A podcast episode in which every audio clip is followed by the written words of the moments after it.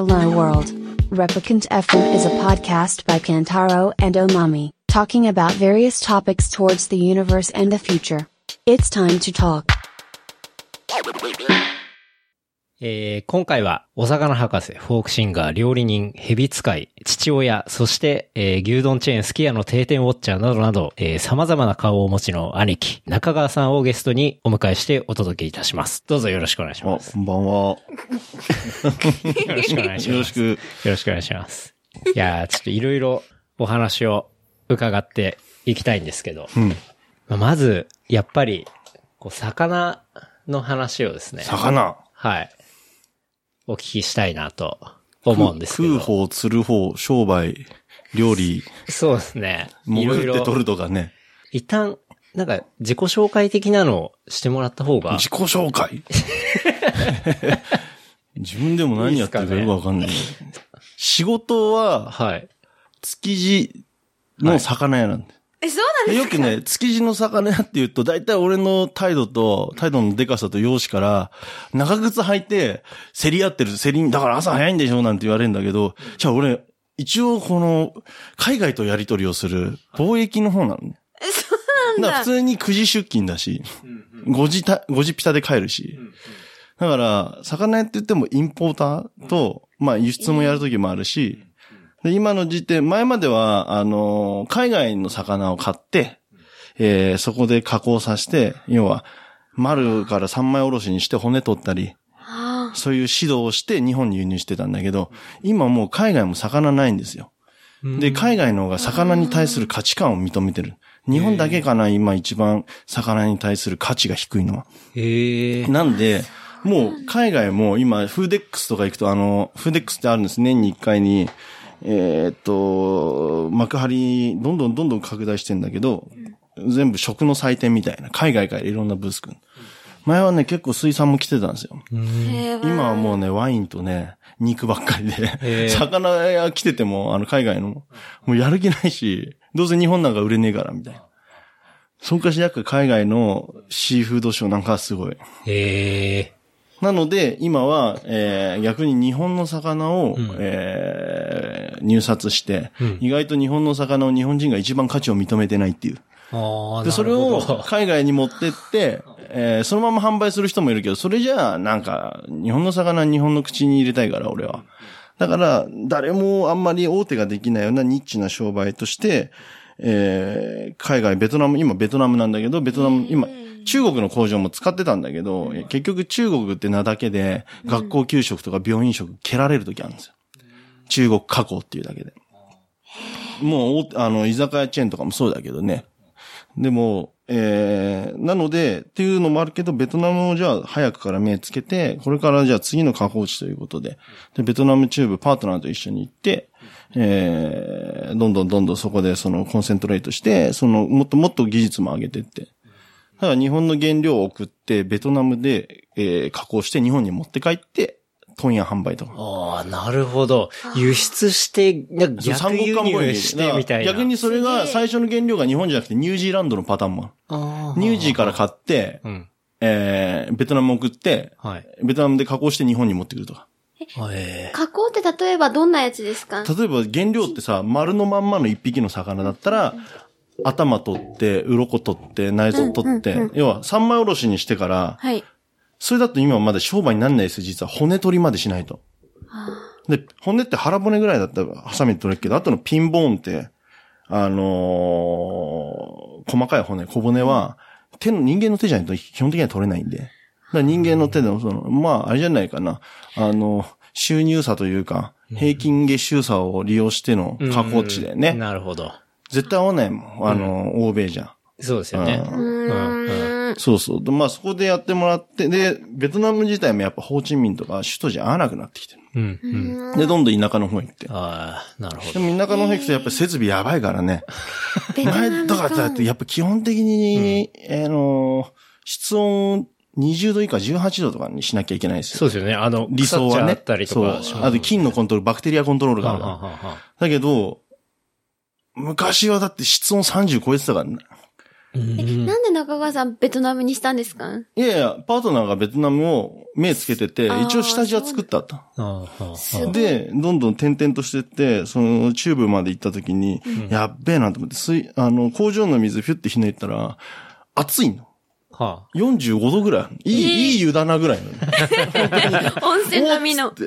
そんなもんでさ、加工しちゃったらもう、魚よ、よやれちゃうから、なんだこれさ、いや、しょうがないって、あの、タンク水だけど、タンクがもう、外気温で思いっきり当たってるから40度の世界だから、で、これ冷やす機能がないっつって、インフラ。じゃあ、とりあえず氷ぶっ込んで、このままじゃ絶対使うなっつって。危ないから、とか。でも、どんどんどんどんやっぱ、ベトナムもインフラも整ってるし、その分、やっぱり、あらゆるコストは上がっていくんですよ。そうですよね。で。整ってった反面、でも協力体制すごくて、やっぱ、室温もエアコンも新調してくれる。うん大体、エアコン新調しろ、あれやれ、これやれ、これやれって言うと、大体ね、商社のやつとかね、んあのーそういう上場企業のやつってこれやれ、こうじゃないとダメだってしか言わないの。だって現地の人たちそれやるために金がないんだもん。そうですよね。原子がない。そう金出せってなる。うん。いやいや、お前らはこれでやるって言って、この価格でやれって、やるから来たんだとか言い出しちゃう。はあ、はだから僕らはあくまでも、あの、今これはしょうがないから、最、あの、最善、最大公約数うんうん。で答えを出しといて、今今後こうしてほしいっていう。だからお互い一応僕らは強制はしません。んコーポレートです。協力してくださいと。うーん。じゃあ、形上はなんかね、僕はその言葉が好きじゃないんだけど、水産商社って。前の俺クビになった会社も最初同じような業界だけど、はい。そこはなんか妙に商社たるプライドがあったらしくて、社長が。あ、長川さんは今の会社の前にもう一社あった。最初が新卒でん、某、リアルマッコイズという、あの、アパレル、アメカジのリアレプリカアパレルマニアックメーカー入ったの。そうなんですねへえ。あの時ね、ちょうど上場しようかとか、あと会社の規模でかくするから、はい。結構な規模、だって倍率1000倍ぐらいあったらしいよ。ええ。500倍とか。だって、まあまあ。4000人とか来たって言ってたから、説明会。すごで、4人残ったのかなだけど、一体ヤクザなんだよねその時、っ。うんうその会社自体は。ん。なるほど。まあ、縦社会で体育会。はいなんかはい面白かったんだけど、うんうん。最後、最後なんか店の中で蹴っ飛ばされて、いや、そこまでされて仕事はしたくないっつって。うんで、帰りたきゃ帰るっつったから、じゃあ帰りますって。で、辞めたきゃ辞めろっつったから辞めるっつって。で、その後どうしようかなと思って、半年プラプラしてたら、うんうん。なんか、まあそこから旅とかなんで、ここはまた長くなるので、その後なんだけど、まあ後で話すけど、えー、それから、まあひょんなことで、こう、やっぱ魚も好きだし、海外も行きたい。海外行きたかったから、うん。で、仕事で行きてえなと思ってて。うん。うん。うん。で、魚のは、釣るのとか、料理するの食うのは好きだったなと思う。これいけんじゃないかなと思って、もうそういう経験のない人求めますみたいな会社だったから、それで渋谷の会社入った今の会社。ん今のいや会社。、前の会社あ、渋谷の会社。はいはい。渋谷警察の前にあったあるんだけど、えそしたらさ、もうど素人しか雇わないんだけど、えはい。10人の会社で、俺がいた2年半で、はい。20人から30人辞めてんのよ。ええほぼやめてますね。やばい、2回転ぐらいしてたから。はい。早いやつ2時間で辞めたし。え、なんで2時間でやめるんですか？いや、もうやばい。いと思ったんじゃない？この会社。頭いいやつは多分気づいたんだろうね。あそうそう。そこで、やっぱ行ったんだけど、俺もバカだからさ、あ。うん。あの、暑かったらさ、靴下脱いじゃうし、うん。うん。靴下脱いでペットボトル凍らしたやつを足につけてピタピタってやって、裸足で仕事、一応ネクタイ締める仕事、職場で。はい。はい。そういうのやっちゃいけないって知らないから。その社会的ルールを知らなかった。はい。あの、サラリーマンの。うんうんただ、もう最初は注意されたというか、もうそんなことまで言わなきゃいけないのかぐらいになって。うんうん氷ダメですよって。あの、凍らせた、あと、すげえ、俺、すげえうんこするの。うん。未だに会社8時間勤務だったら1時間はトイレにいるから、ん1日5回以上いるから、うんこ長い。うんこ長いの。俺の実質1時間ぐらいは本当うんこしてくから、え、でもまあ、一社目のそのリアルマッコイズでは、そういうのは別に教わんなかった、教わんなかったね。あの、、縦社会、ヤクザと一緒だから、うんヤクザも教わんないでしょ。教わんないですよね。うん、見て、見てわかるでしょ。だって、それだったら殴られんだから。うん。基本的には、あの、ちょいちょいトイレは言ってたけど、うんこはしょうがないですよ。生理現象だから。そうそうそう私もいつもうんこしすぐ行って。で、その時に会社のルールで、はいあの、俺が入ってた時に、うんトイレはなるべく家でして、大はなるべく家ですることで、あの、どっかのさ、あんじゃん変な校則みたいな。はい、はい。あります。見事にそれ作って。うん。で、やっぱすげえ嫌われてってさ、中学でもないのにさ、変形、変形スーツはダメだみたいな。ピタピタのスーツはちょっとモッズっぽい、もうスリムだったからさ、モズスーツみたいに着てたの。あ。はい。はい。そういうスーツはね、あの、バンドマンがやることだとか言い出して。え、これ、普通に買ったんですけど、それ、いや、もうちゃんとわ、わしみたいなこう言うっつったら、ダッセーおっさんのスラックスみたいなじゃ。うんんそれ履いてこいって言うんだよ。あいやー、買う金ないっすよ、みたいな。結局水と油で合わなくて、ん言う通り全部一応やったんだけど、ん最後、あの、数字も出したんだけど、あ。うん。最後ボーナスの時に僕しか数字出さなかったんですよ。はで、僕だけ、要は規定の3ヶ月もらえる話になるわけです。会社の規約上は。なるほど。でも僕が一番嫌いなんですよ。うん。もう、大嫌いなんですよ、彼も。うんで俺も大嫌いだし、うん。でも、ボーナス会議の時に現金で渡すんですよ、彼。俺にはやりたくないわけじゃないですか。うん。嫌いですからね。その自信。で、僕はその時輸入の部門にいなかったから、うんもう端っこの国内部門って言って国内で買って売りつなぐっていう、はい。要はブローカーみたいな部門にいた。はあはあはあ。だから予算は低いんですよ。うん。みんなより。うんうん。予算低いけど、出した数字は出しちゃったわけじゃん。うんだから3ヶ月もらわなきゃダメなわけじゃん。うん。だけど、どうしてもあげたくなくて、最後読み出されて、やっぱ君と僕はあれやんな、水と油やって言われて、あの、お互いのためにやめた方がいいとか言われて。いやいや、えーじゃあさ、じボーナスゃあボーナスもらったからやめるよみたいな話じゃない。でもそれをやりたくないために。で君も将来があるし、みたいな。はうるせえわ。い。え、だっで、てその日ですよね。支給日ってことですよ。支給日直前、1週間あ前。いせっこいな。ぐらい、1週間か2週間前から、はい。どうすんだろうみたいな。俺に3ヶ月渡す気なのかな、こいつみたいな。はいでも俺ももらわなきゃいけないし、と思ってたら、そう、そういうこと言ってきたから、はい。で、まあそこまで言われて痛くもないし、ただもらうもんいや、を思ったら、でも一週、あと一週間いれば。だってその部分働いてるからね。分うん。対象となる部分は俺。はい、はい。で結局なんかね、したら、また脅しかけてくんのよ。はあのー、大体次の就職活動をするにあたり、うんあの、会社にどんな人でしたか聞いてくるだって。はって彼が言うには、社長が言うには当時のそうで。すよね。ただ、僕はに、あの、正直だから嘘は言えないんだっていうことは、ケチョンケチョンに言うってことでしょ。ああ、うわじゃあ次行ってもそういうふうに言うぞっていうのとでまあ、あの、そうですね。会社で転職したりすると大体リファレンスを取ったりするんで、結構ありますね。あの、元同僚とかに話を聞いて、で、問題ないですってなったら、いくら、まあ、面接が悪くても取る場合もあるし、面接が逆に良くても、こう、元同僚の評判が悪かったりすると、あの、取らないとかあるん、だ全然ありますからね。その中の仕組みを知らなかったからさ。はで、そこで、また、ムカつくじゃん。うん。で、さらに、いやもういいや、やめようと。ボーナスもいいや、みたいな。どうでもいいよ。うで、やめようとした時にう、ん。また脅しかけてくんねは僕は嘘つけないからねって言うんだよ。はいそして、何のことになるあの、自己都合にしろっていううわー、最低だ、それ。の。ね。はい。で、あのね、き将来のために会社都合、要は将来に君が会社都合でクビになって辞めたってなると、うん要は将来の履歴書に気が傷がつく。いろいろ調べたらわかるんだからと。だから自己都合にした方がいいっていう。それは嘘だ。いやいやいやいや、うん退職金も。で、目の、目先のね、うんちっちゃな金でって言ってきたの。あこの野郎みたいな。俺はその目先の金で生きていくから。つって。いや、明日飲む金もねえし、みたいな。だから、ちょっと考えさせてくださいですね。それはもう完全に会社都合にさせたけど。だって、会社、いろいろな人に聞いたら、会社としても首を出したってことは、まずいって、あの、社法的、社法というか、その、労働的に、そうですね。労使的にやばいって言って、じゃあそんな人を雇ったのかみたいになるわけじゃん。うんだって別に、俺職務怠慢もないもん。うん。基本的には。そうそう。それそれで、辞めてて、んうんえ、まあそれは結局じゃあもう本当にもらう前に辞めたね。辞めたってことですか？え、会社都合で。会社都合で辞めたね。だから首、あ、まあ。首にして、で、まあその間でもやっぱりその仲間内とかにこう一応挨拶というか、僕らの商売ってやっぱ電話だけなの、ほとんど。うんうん出張迎えしてもらえないし。うんうんで、電話だけでやってる人たちに一応、じゃあ顔出しますってあ出せるとこは出したけど、うんああ、初め3年間ぐらい毎日話してんのに、初めて会うやつとかいるわけじゃん。あ どうしようかなみたいな。うんでそいつ止めてくれるっていうかさ、金もねえけど、でそいつのとこ挨拶行ったりとかさあ。う、ん。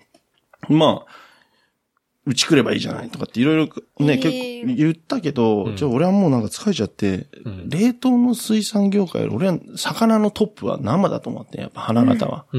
ただマグロにも興味はなかったけど、生やりたい。うんから、ちょっと一回ごめんなさいって何社か断るんですよ。うん。で、その間、ずっとこう、いや、話をしてて、でも今の会社の元上司、もう独立しちゃったけど、その人が声かけて、あのーあの、本当に欲しいと。人足んないし。っていうことで声かけたんだけど、じゃあ、あのーもし冷凍に戻んなったらいいですって。あなたの会社、今の会社。僕そっち行けますって。うん。うん。そしたらでも、結局、どうしようかな、どうしようかなってしながら半年ぐらい遊んで、うんえーその時にまあタイとか行ったり、プラプラして、うん酒しか飲んでない、酒ばっか飲んでない。で、いざもう限界が来て働こうと思ったら、うん。うちの会社来たら、あの、いやもうちょっと、自分の右腕としては雇っちゃってるから、人を。はだから一営業マンとしてじゃあ会社に進めるから、あと頑張ってください、みたいな。うん。で、一応会社入ったけど、何も持ってないじゃん。うん。客も全部ないし。うん。うん。ただやる気だけしかないから。うん。で、じゃあどうぞ、つって。その時はまだ景気良かったからさ、ん社長も上司とかもさ、好きな国行って好きなもん買って、好きなもんを在庫して好きなだけ売れ、みたいな。ええもういいんだよ、つって。明日でもいいんだよ、アラスカ行ってきても、みたいなノリなの、本当に。南米でも何でもいいから。全部出して、すごい俺が出すよってで、。何でもいいから、ただその自分の商材を持って、それを売って作って、なんか新しいものを作ってやってください、みたいな。やってくださいってすごい。自由が過ぎる自の。由が過ぎちゃうけど。いやいや、そう言われてもさ、やっぱ、最後さ、売れる自信となんかその商売の流れとかってさ、身についてないし、そこまで。そうですよね。まだ、うんちょっとやっぱ波待たなきゃいけない。うん波待ってパドリングして乗って、うんとか、あこれ何回か乗った時に、あ、在庫できるなとか、うん練習しなきゃいけないじゃん。うんいきなりだも即本番。ん。ブローカーしかしてないのにさ、即本番。うんうんどんどんややりなさいみたいな。え、それ何年前ですか？今でももう12年ぐらい経ったのかなもうあっという間だったあね。今はもうその会社ですか？そうそうそうそうすごい。いや、当時さ、俺、やっぱバカだったから、言葉遣いもわかんない。このままで話しちゃうから。あの、仕事上も。んそれさ、当時ちょっとなんか、少しでも俺の名前を覚えてもらおうと思って、おはようございますって電話じゃん。はい何々です。あの、会社の名前言うときに、はいおはちんぽーとか出てた の。おはちんぽーとかって。なんかね、頭おかしいやついるみたいな。で、裸足で、あの、熱いとこう、えまたペットボトル凍らしてさ、ペタペタしてるわけよそれ怒られませんでした。大丈夫でした？で、怒られて、で、仕事、客と、そういう客と30分とか1時間ぐらいずっと話したの、電話で。うちなんかもうだって、数が鶴亀山できりゃ入れんだから、でうち来てくださいよ、みたいな話してたら、後ろで社長すっげえ顔して立ってんの。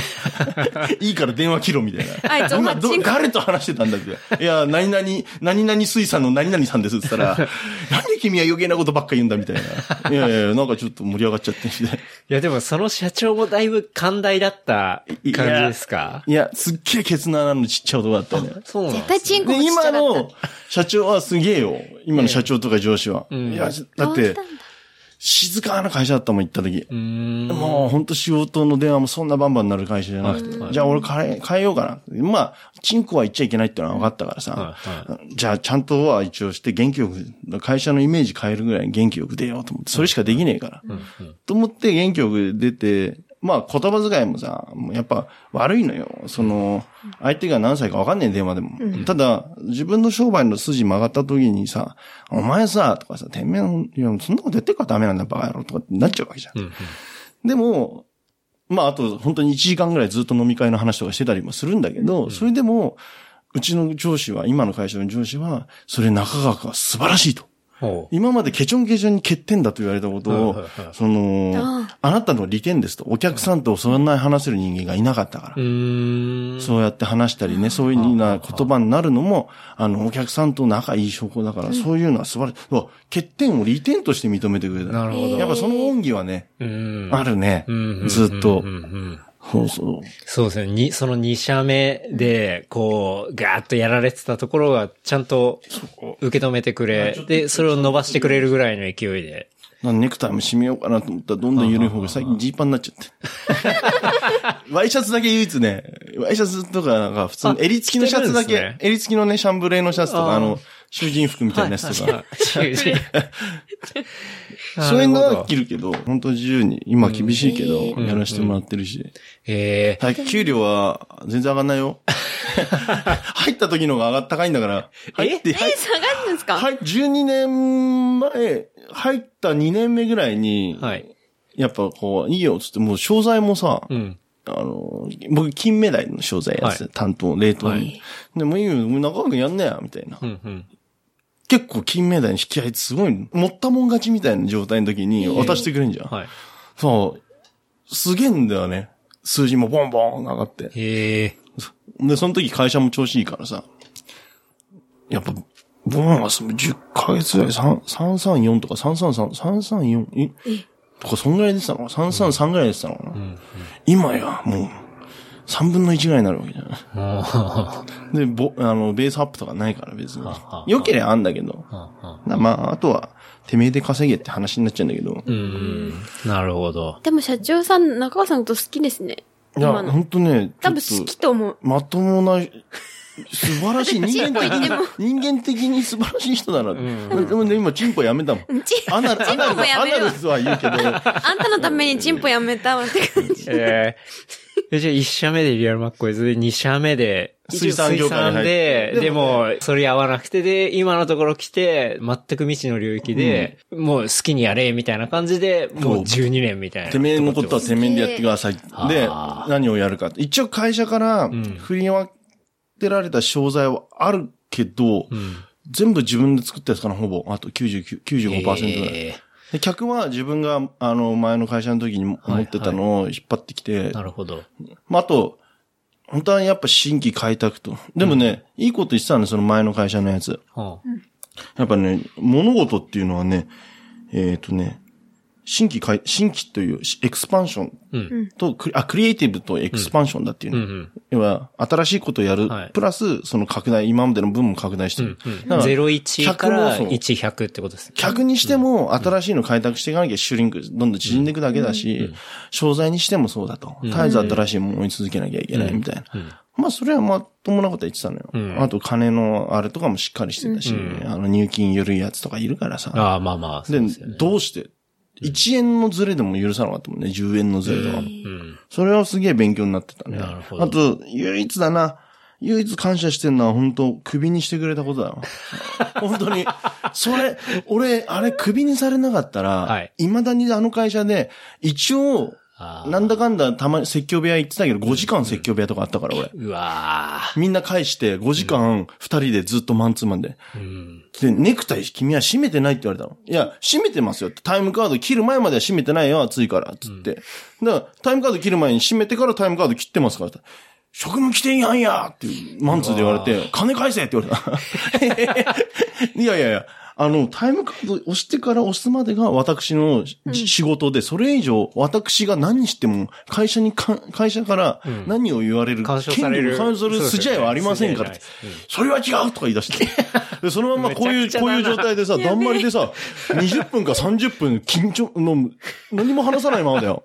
で、俺の後輩とかはさ、やっはいぱ中川さん大変だからってさ、応援してくれ、どっかの飲みながら応援してくれてんの。はいはいだから、途中で合いの手でも入れてやろうと思ってさ、鳴るはずのない電話が7時半とか9時になってんのよ。プルルルプルルって出ないじゃん。はいはいはいまたそれが嫌なのよ、緊張感で。こうずっと睨み合いだからさ。なあ、それ辛いっすね。拷問に近い、あの、うんな、俺わかるあの、やってなくてもやりましたってさ、あーあの閉鎖的な空間でしょ？はい。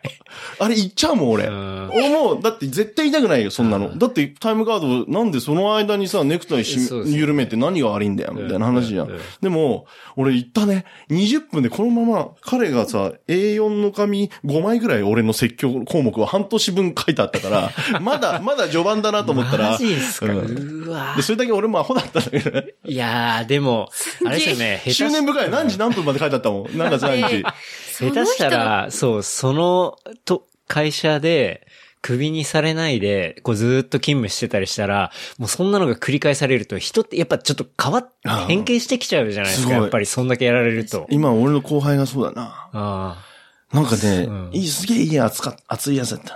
はい某、こう、ラグビー部出身、某有名六大学ラグビー部出身みたいはあはな。熱かったんだけど、んまあ、その時はもう僕が辞める時もこう涙を流して抱擁するみたいあ、は、ないね。はい。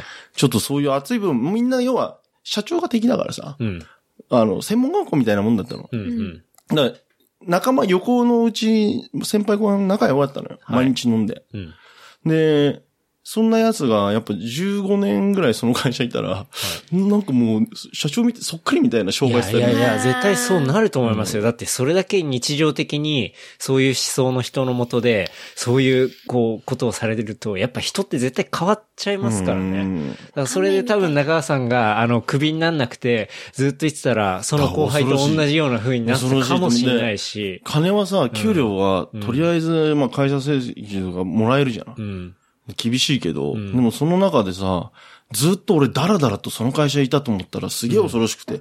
で、物を作ることもできないんだよ。そう。自分のアイデアで魚の商品もできないし、はい。はい。前の会社の社長はね、うん独立心のあるやつ嫌いなの。あイエスマンしかダメなんだ。だから、面白いんだよ。面接の時覚えてるけどさ、面接とあれで、いや、僕は、あの、立派な会社の社長になりたいみたいなこと言うのよ。はあ、はあ、したら、そういう人はうちには必要ないから、つってね。そいつ、見事に切られたけど、いや、ほんとそいつ入んなくて正解だと思うよ。結構、ちゃんと立派になってると思うもん、俺。なるほど。やべえ今なんか逆にこう、それぞれがちゃんと考えて、あの、やりましょうみたいなところ、ある程度あるじゃんないですか。うんで、その中で、いらないんだ。まあね、そうそう。その中でさ、一応そこをオブラートに包んどこうよって話もあるじゃん。い や確かにいや、そういうやっぱ独立心のあるやつってやっぱさ、仕事覚えるのも早いだろうしさやっぱさ、勉強したいってがっついてるわけじゃない。はい。そういうやつほどやっぱ欲しいとは思うんだけど、うんそういう人はいらないから。俺に注意くればいい頃。あのね、空気がこう、あの、かきくけこっていう人いるじゃん。はい。言えない。言いますね。両、あれ、俺ちょっとそのまの、ものまねすごいずっとやっててさ、かきくけこって。あの、釈由美子が結構そうなの。うん。いや、そうですね。あの人、多分、ちゃんと、あの、喋り方とかを勉強させられてるはずなんだけど、やっぱ出ちゃうの。はい追い切りなさいっていうの。へえ。あと、スピードワゴンの小沢とかも、も、も、漏れてんし、あの量。で、これ片側で漏れる人と両脇で漏れて細かいな。ずっとその、前の会社の社長のモノマネしてたらずっとこれが、ええまあそういう喋り方の。いやでも確かに一社目で一番良かったのは、その首にしてくれた、うんそこは感謝してるですね。すごくうん。危ないもん。なんかちょっとうちの会社入って、今の会社入って5年目ぐらいの時に、まあいろいろやらせてもらってて、もう、まあ今も自由ですごいやらせてもらってんだけど、その時にちょっと、このままあの会社に例えば、俺の後輩、もうずっといたやついたんだよ。大して数字も上げねえし、はい。やる気もあんのかないのかわかんないんだけど、惰性で入れるのよ。とりあえずは。あの、うまくたまに社長の説教さえこなせば。はい。はい。うん。でも、金だけはもらえるし、ボーナスもなんか順次でもらえちゃうから。で、それで、酒、あの、飲み行って、っていうことだけを繰り返してるやつがいたのよ。関西出身なんだけど、はい。そいつ、やっぱちょっとおかしくなっちゃったよね。ええで、その後、そいつも最終的に肩叩き合うの。10年ぐらいで。はあ。したら、10年じゃない、7、7年ぐらいかな。うん。ただ何にもやってこなかったもんだから。うん。であと、メンタル弱かったから。はい。あの、みんなの誘い断って、うん失業保険と退職金で1年間過ごしちゃったの。でその時俺そういう腐ったやつ嫌いだから。はい。あそいつと、あら、めっちゃくちゃ仲良かったの。俺、働いてる時は。うんうん。週のうち、毎日週5で終電まで飲んでた。たまに土曜まで飲んでたから。誰よりも会ってたの。はい。はい。で、すげえ仲良かったんだけど、でもそういう腐ったやついらねえと思って、話したくもねえな。で、みんな先輩とか OB とかも声かけて、うちこ来なよとかっていろんな話しても全部する。で、もうチューハイだけ。日々の栄養。で、その時会った、な、あのー仲間とかに聞くとさ、いやー、だい、ちょっとやばいですよって痩せちゃって、で、日々の栄養をチューハイで取ってるっつうんだようわ。ー一日、それも一日一食チューハイ。完うわー全にアル中みたいな。アルチューあれでですよね。それでね、その後、あのーちょっとどうしてんの？あいつやべえから出てこい。俺と同じ年だったから。うんうん。出てこいよ。つって、もう来ないし、うじうじして、ムカついたわ。てめえ、どこまでだったら出てくんだよ。つって。うんうんそしたら、都立大です。で、ちょっと駅前までだったら行けるかななんて言ってさ、言ったの。行けるかな？じゃねえよ。俺ら真ん中で飲んでんのに、先輩とか OB を呼び出すとは、お前、何様だこの野郎と思ったら、違うじゃん。要は、もう、医者にも言ってんだけど、原因不明に倒れちゃうんだって。ええ泡吹いて。あで、意識ないんだって。あ。だから横断歩道を渡ってても、ん途中で、やべえ、来たってなった瞬間にはもう意識ない。ええ危ないですね。そうだから危ない。だから今度仕事できなくなっちゃう。ですね。で、食っていけなくなって、でも結局最終的にそのヤマト便の自転車便を1日5時間だけやってたんだよね。へえ。で、後輩がずっと誘って、独立した後輩が、うん。じゃあ、最初はそいつが拾ってやって、そいつに、なんか固定給十何万と、プラスアルファでノルマ給出してた。偉いよ。えな。だって働かないんだもん、それ自発的に動かないんだもん、何言ったって、うんうんで。そんなやつに固定給で、最終的にノルマ給にしたんだけど、うんで、それでもやっぱダメで。うん。ちょうどそうこうしてるうちに、うちの会社がはい、一人欠員が出たんですよ。ほう。あ、おっと？うんでも、はい俺は、会社の人間も知ってんの、たまにそ遊びに来てるから、そいつを。で、どうかなって言ったから、うんいや、あいつだけはやめた方がいいですよ。唯一だから俺反対したの。うんいや、マジで知ってますんで、ただ本当にあいつだけはやめた方がいいですって。俺は反対ですって言ったら、会社側は、でも完全なゼロの素人よりも、ある程度のノウハウを知ってた人間の水方がいいんじゃないか。い験がある人。や、そういうなら僕は止めませんけど、でも俺は反対ですうん。って言って、で、結局うち来て、あ、来たんですね。来たんだよねこの間まではこれがき、うん、それがね、18ヶ月のし試験採用。普通2ヶ月か3ヶ月じゃん。長い。あそうですね。それがね、うんいろいろ試験、するいろんな問題あって、あの、使用期間。使用期が長い使な。用期間18ヶ月。18ヶ月。聞いたことないですけど。どんどんどんどんどんどん問題出てきて、で、んやっぱ、もうそこにいた弊害だよね。前の会社にいた。はい。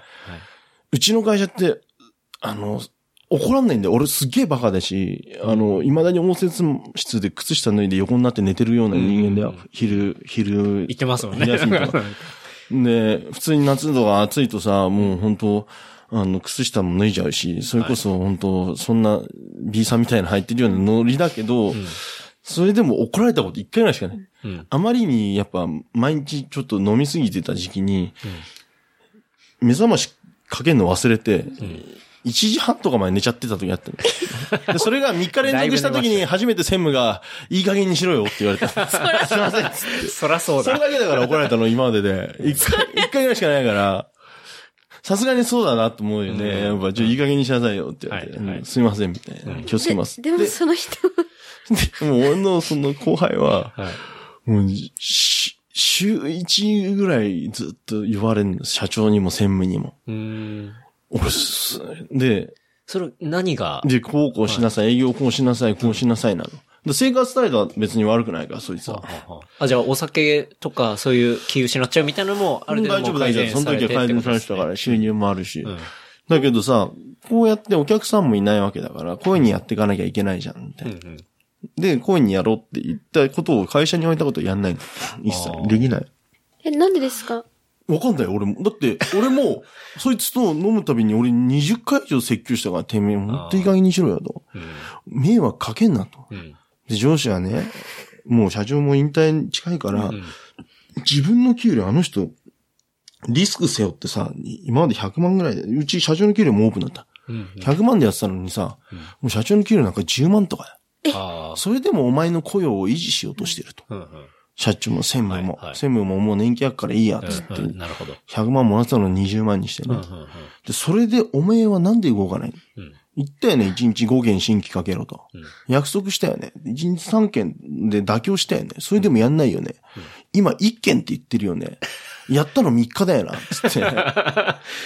で、もうどんどんどんどんそうなってって、で、もう、やっぱ会社側の経営陣の社長と、その社長の息子あたりなんかもさ、うん。いや、あいつやべえんじゃない ?3 ヶ月でクビにしようとしたの。辞めさせようとしたの。でも、いやいや、そんなすぐ芽は出ませんと。うん。待ってくれと。使用期間。で、え、それ待ってくれって言ったのは、僕と専務がそういうふうに思って、うんあ、でも中川さんは入る前には反対したけど、だけど、入ったら後使わなきゃいけないじゃん。あるもんは使わないと。確かにら面倒見なきゃいけないし。専務が行って、課長が行って、俺と3人で行ってたの、そういうの。説教もしたのにそうそんなね、使い捨て、人間は使い捨てじゃダメだから、そういう人をね、なんだと思ってんだって。って言いに言ってたの。で、ずーっと引き伸ばしてたんだけど、もう1年も超えて、そ そろそろ目も出ねえな、みたいな。おかしいなもう種腐っちゃってんじゃん、これ。ねシーズン全部もう超え、えたねえ、出ねえわ、みたいな。全然目出ない。島民でもないな出るけ、いや、出なくても、うん。気配はあればさ、例えばその努力ね、会社としてあいつ頑張ってんなうん絶対出るのよ。うん。やってれば、動いてれば、努力があれば、えその見えてればさ、出るんだよ。でも俺も、こいつそろそろまずいなと。本当に、ケツ叩かれた翌日、泥酔しちゃって、なんか遅れ、会社遅れてきたりするの。あ酒で。あ。なるほど。で、最後の最後、でもその、もうその、辞めさせる派のトップだった社長の息子、今、今の社長ななんだけどさ、はい。がさ、もう、でも、分かったと、こいつを使うしかないと。うん。格好を変えて、で、お前さ、本当量販やらせる、スーパーとかやらせるから、はいそのみっともねえ格好どうにかしろと、くしゃくしゃのワイシャツとかな、みっともないと。量販っていうのはあの、スーパーへの営業。営業。あ、なるほどで、。うち、そっちが得意の人間だったから、今、あの、社長の息子がね。はい。で、俺とは全くそのやり方が違うんだけど、じゃあこいつをそうやって押し込むからって言って、でとりあえず、アイロンぐらいかけろって言ったら、うん。で、俺その日体調悪いのか娘の病気で休んでたんだけど、そしたら、アイロン持ってませんって言うんだって。わかったっつって、その人がポケットマネーで3000円ぐらい出して、これでアイロン買えなっつって。わかったって。お前絶対、え、ちゃんと毎日、あのー、ワイシャツ、のり付け、あれ、のり付けつかアイロンかけてこいや、ってしてこいや、つって。持ってねえじゃねえわつって。そそしたら、あの、後で分かったんだけど、は電気止まってたの。うわぁ電気止までその、行った翌日に、行った翌日じゃない、行った翌日かな？俺も行ったんだけど、9時になっても来ないの。は10分になっても来ないの。で、嫌な空気がすんの、会社に。あで、嘘だと言ってくれと、みんな。で、課長がね、こう、電話かけたら出ない。なんかして9時半ぐらいに繋がったの。ーうん。でもどこにいんだの？つってえ？っつってもうテンパっちゃって。どこどこどこ鬼怒川にいますみたいな。鬼怒川の行く金ねえな鬼怒川3個手前ですみたいになって、ベロベロなんだ？って。うわで、その、説教あった日に、ちょうど昔馴染みの唯一の客みたいなおっさんがいて、それが出てきてから、六本木かなんか飲んでたうらしい。んで、そこの、一緒に行ってたやつは、また別の俺の後輩なんだけど、はい。僕はもう12時で帰りましたと。でもあの二人はどっか行ってましたね。つって。でも六本木で飲んでたんだ。うんうん。で、多分朝まで飲んでんだ。うん。で、多分彼の思考の中で、しこれ帰ったらやばいから、このまま築地行こうとしたらしいね。ああ、なるほど。うん。そしたら。あの、東武線乗っちゃって、北千住とかで、もうわけわかんない逆乗っちゃったりなんかしてそっか、よ。で、酔っ払って、始発でもあ確か、に。そうか、築地に行くとしたら日比谷線に乗って、日比谷線から、で、寝過ごしちゃったね。寝過ごして北千住ぐらい行っちゃったんだよ。はい、行っちゃっで、たケースね。ご丁寧、折り返したようにご丁寧に乗り換えて、うん さらに上行っちゃったんだ もうあベロンベロンってから。ベロンベロンで。はい。じゃあ、アイロンの3000円代飲み代に行きましたねで、。それで帰ってきて、で、昼ぐらいにやっと着いたの、築地に。うん。で、課長が出て、もうすごい温厚な人だよ。はいものすごく温厚な人だよ。うん俺なんか怒られたことなんかないんだからさ。うんすっげえ温厚な人が、うんいや、もういいから帰れって。お前まだろれつ回ってねえし、もう帰れ今日は。うわあ、そうか、もうベロベロで。でももうこれ終わったなと。うんこれに、同じことを3回目ぐらいなの、実は。うん。うん。説教された翌日遅刻してきちゃうっていう。でもうみんなガクッと来て。もう腹割って話せと。うんやったっつって、で、君もうさ、もう、正直、うんあの、これを伸ば、もう伸ばせられない。これ以上使用期間伸ばせられないと。更新できないと。ねもうボランティアじゃねえぞって腹割って話しなさいっつって、うん本当大丈夫かって、あの、君の人生を心配してますと。うん。いや、本当に心配だったよ。いや、俺はもう会社には、あいつ依存症っていう病気です。あの、いや昔さ、そうですよね夜回り先生ってあったじゃん。夜回り先生僕、知らない？わかんないですね。わかんない私も今、国会議員かなんかになった。うーん。あの、要はシンナー中毒とかそういう人たちを、あ、若者を夜回って構成させるっていう。声かけして、はあはあやっぱり自分のその時に、シンナー中毒とかっていうのは、うん依存症という病気で、愛とか、うんあの、信頼では治りませんって言ったで、それで私も、そうやって愛で治ると思ってて、うんやっぱ、その先生やっぱごめんなさいっつって自殺そのまましちゃったとかってあったんですって言って、あれは病気なんで、直ちに病院かかってくださいってなるほど。思い出したの。あいつ依存症だから、うん。いや、本当に、マジ病院連れてかないとダメですよ。つって。止まんないんですよ、自分で。確かに。うん。完全に。うん。あの、控えるとかできないうん。うん。辞めることもできない。辞めさせるのは無理かもしれないし。だからマジでやばい、本当ダルクとか行くレベルの話ですと。ダルク。マジで。マーシーですね。うんまあ、そのレベルですよ。うんであいつの依存度は。はい。でいや、でもそうですよね。で、うん会社にもそう言ってて、で、その時に、もう上司も心配して、うん。その課長が本当もう、泣き、俺その人の会議室での話をもう聞き耳立てて聞いてたけど、あすやっぱ素晴らしい上司というか先輩だなと思って、あなたが心配だよって、本当にお前が。で、君はこうなっちゃうけど、んあの、君の人生の問題だから、うんここで、多分うちの会社が最後の雲の糸だったと思うよ。うん。いや、本当に社会に、社会に必要そうだと思いますね。めちゃめちゃいい人ですね。お前は自体はうん大丈夫、向いてることもあるから。うん。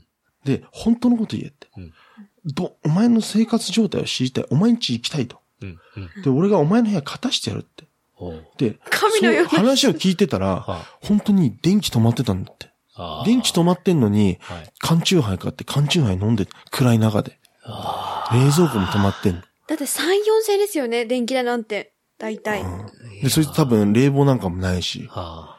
でも、いや、でも、そういう電気とか、もう、いドベーシックなインフラよりも酒になってるってことですよね。そうそうそうそうもうそれは100%の、あの、アル中ですよね。うんだから、ちゃんとそういう施設に入ったりして、抜かないととですよね。同じ会社で働いてた時はさ、あの、前の会社で働いてた時は結構おしゃれだったのさ。は休日なんかさ、あの、そいつの、あの、淡路島の友達とかあはあの、はいい、すげえいい子たちもいたしさ、一緒に花見なんか誘われたりすると、あいつ、なんかちょっとビームスとか洒落たワイシャツ着てない？ちょっと体型はね、ちっちゃくて、ハルク、巨人ハルクちっちゃくしたような体型なんで。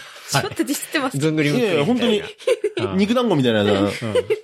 な。でも、おしゃれだったよ。可愛らしい格好して。うん。だまあ、ちょっと体型にもコンプレックスとかもあったのかもしれないけど、そんなのいくらでもいいから、ん。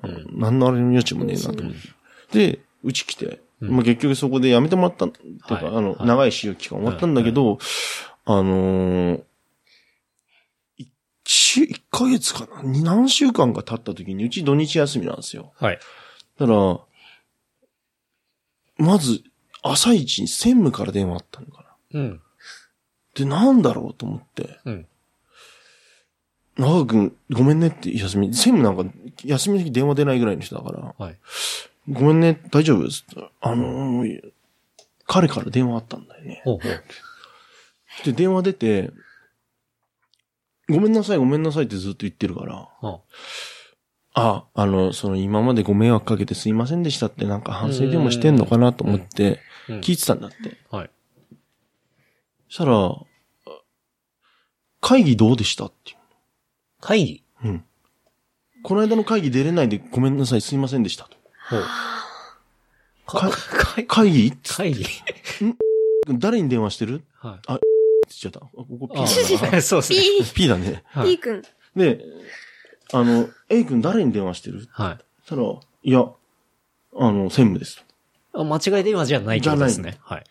と。で、一回切れたんだ。はあ、はで、また電話かかってきて、あ、はいすいません、あ、それですいませんでした、すいませんでした、繰り返すんだ。あ、はあ。あ、間違ったんだから、言ったらすみません。え、怖い怖い怖い。もう、で、ちょっと中川君おかしいってなって。はい。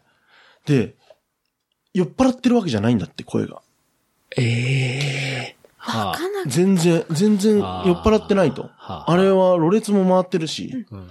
で、ちょっと心配だからう、ん電話してやってくんねえか。はあ、はで、電話しようとした時に、あ。はい。えー、社長の息子、要部長はいから連絡来て、はいうん、土曜なんかに絶対電話するタイプじゃないから。うんうん。たら、だからちょっとさ、まあ、首切った形はあの人だ、その人だからさ、うんうん。ちょっとビビってんじゃない？あの、はいもしかして刺されるかもしれない。いや、ちょっとわけわかんないこと。だ、すいま、ごめんなさい、すいませんでしたって謝るから、うんいや、反省もしてんのかなと思って、うん。じゃあ大丈夫だよって、その君がね、ちゃんとそういうの直してくれば、うちだって迎えるスタンスもあるからね。うんまま彼は綺麗事のタイプだからさ。うんまあそういうふうにうまく言おうとしたんだけど、なんか言ってることが全然違うから、うん会議の話とか、はい。なっちゃったから、は会議、出欠席してすいませんでしたみたいい。な。はい。で、超怖えみたいになって、もうビビって電話かかってきたの。で、やばいなって、これ言っちゃったと思って、はい俺も電話してないの出ないの。うん。で、そうこうしてるうち、そいつの面倒見てた、その後輩がいたんだけど、7時か8時に電話して、何してたんですか川を見てたって言うんだって。うーんってずっとうーん、何して川見てたって言って。うん。川ないんだよ。あいつの住んでる場所に。あーやばい。あいつの住んでる付近川ないんだよね。はあはあはあで、ちょっとおかしいから、つって、はいあのー、あいつの実家連絡しろって、あいつもう、ついに踏み越えたから、は連絡してくれって言って、連絡させて、それ連休、5月の連休去年だったから、うん。で結局最後を、今、俺も電話して通じたんだけど、お前電話しただろうと誰々と誰々と誰々に。覚えてるつって、うんはい。つって、うん何でしたの？うん。お前、うちの会社もう辞めてんだよ。クビになってんね。いないんだよ。うん。はあ、つって。うん。なんで電話したの？はあ。でも自分の行動がわかんなくなっちゃう。ああ、なるほど。だからね、その後輩が一回この間よ呼び出して飲んだんですけど、飲まし、飯食ってねえと思ったから飲み屋に呼び出して、は飯食わしてやろうと思ったんですけど、そしたら、あの、ずっと、その後輩も天然なのかね、あの、ずっと質問しても、何してっか分かってない感じだったんですよ、つって。で、結局泡吹いてまた倒れちゃったんですけど、うんみたいな。え、な、寝てんですか？ちゃんとしたら。もう寝てるかどうかも分かんないって。で、これってちょっと調べたの。はい。そっち系の病、はい。そっち系の病気の言っちゃってる、始めた人って、寝てる、自分が寝たかどうかわかんないんだって。ああ、なるほど。うん。で、さああ、ついに行ってしまったわ。つって、うんまあ僕の方も連絡してう、ん。で、まあ結局こっちを引き払って今、向こうに帰ったんだけどね。ああ。あ、でも、なんか、こう、最悪亡くなったとかじゃなくて、ちゃんと一応戻って、じゃあ今陽性してるていう、ことご存命。一応電話あって、あご迷惑をかけまししましたみたいになったから。でも本当に、でも、俺はその彼が使用期間をい終わった時に、はい。もう契契約を継続できないってなった時に、俺は会社に行ったのよ。うん。社長と専務に。うん。あいつ本当やばいっすよ、つって。うんマジで。で、これはあいつのためじゃなくてね、俺はもう会社のためを思って、うん。彼の両親、実家の番号は会社持ってるんだから、彼の両親に手紙書いてください、つって。うん。あの、アル中ひどいっていう部分で、あの、こうこうこうで、あの、あの、一言、うん。あのうん。もう東京引き払った方がいいと。うんっていうのは、もう回ってないんだ、生活。うん。電気止まるような状態。なので、一度引き払った方がいいんでっていうとぐらいまで。ただもうね、俺と同じ年で40、まあその時38、9だからさ、ええそういう人間にもって会社は戸惑ってたんだって。はいはい。で、その子、戸惑ってる間にそうなっちゃってるから。うーんで、。俺は、本当に、やっぱ、部屋で変死してるとかそういうふうに思ったの。いやー、そいや、私もちょっと性バッドエンドしか思い浮かばない。で、それも、だからその俺の課長とかも、いや、俺の友達でいたと。うん。こ後輩でね、やっぱ自分で死んじゃ部屋で変死しちゃってて、うん。しなんか自分で自殺したのかわかんないけど、で、葬式の後かなんかに、部屋片しに行ったんだって。したらさ、やっぱ、いろんなもん出てきたと。うん酒も転がってすさんだ部屋だったと。はい、はい。うん、イリーガルのものから何からもいっぱい出てきててうん。本当ね、そういう思いをしたくない。うん。君はもしかしたらそうなるかもしれない。うん。で、そこまで思って、だから、本当連絡とかもくれていいし、相談も乗るし、うんうんっていうようなことを言っててさ、うんあ俺すげえいい人たちだな、みたいな。うん。うん。なんで、お俺はなんか意外とそういうとこドライだし、うん。俺は本当に、まあ、あいつのためというか、いや死ぬなら死ぬけど、会社にダメージ与えないって、迷惑かけたうん迷惑とか、そのうちらの仲間、うんちっちゃな会社だからさ、うん。うん、そういう負担をかけんじゃねえみたいな。うん。で、その会社今ちゃんと戻ってくるんだったらちゃんと戻ってくればいいし、でも病気だからね。うん。え、病、今は病院は行ってるわかんない。うん。まあでも今は実家にまあ一応戻って、なんか連絡とかはあったんですか？一回あった。最近。無事戻りましたみたいな。で、その後、聞いたら、後輩に聞いたら、はい。なんかそ、仲いいお客さんが、はいそっち方面から会いたいみたいになって、うん。約束取ってた、アポイント。はい。で、会う直前だか、前日だか当日に、用事ができましたっつってドタキャン食らったらしいんだけどあ、でも、用事があるわけないんだよ、あいつに。はい。はい。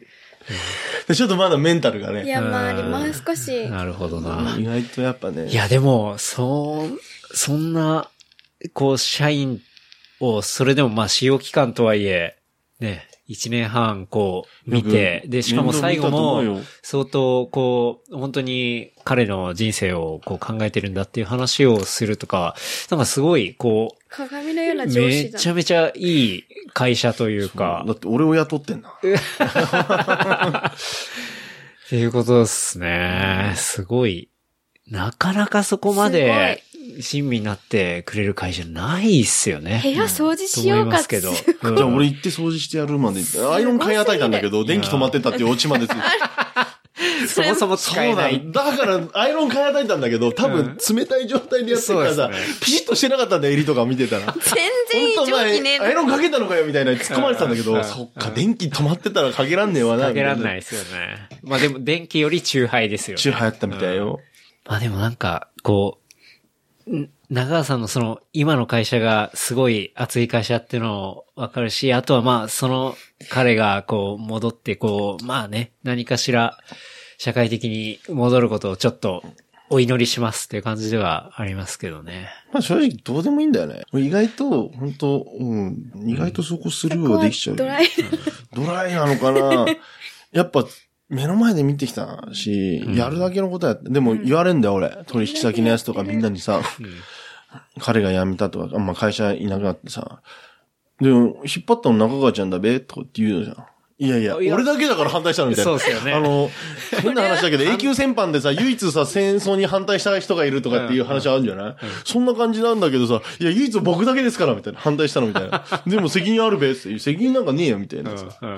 やるだけむしろ反対してますからって話ですよね。今そんな、熱い会社ではい。働いている。こう自己紹介長いね。俺ね。いや、自己紹介ってもうなんか、うん。こう、ドキュメンタルあの日曜日の昼間のそうですねザ・ノンフィクション的なン。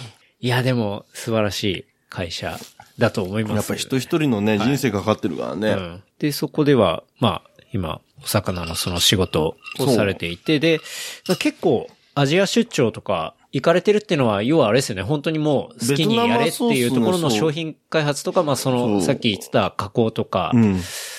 の工場への指導みたいな感じってことですか？あとは、うん、現場入って、うん。例えばもう、流れでできてる商品でも、やっぱ、み現場入って見とかないと、うんうんどこでどう出るかわかんないから、たまにクオリティコントロールそうコントロールの部分と、あとやっぱ現場の人間というか現地の人間とのコミュニケーションの部分であったり、ノミニケーションも多いし。信頼関係を作っそたりとか、っていうこと。結構ブラザーよ。うん、いいですよ。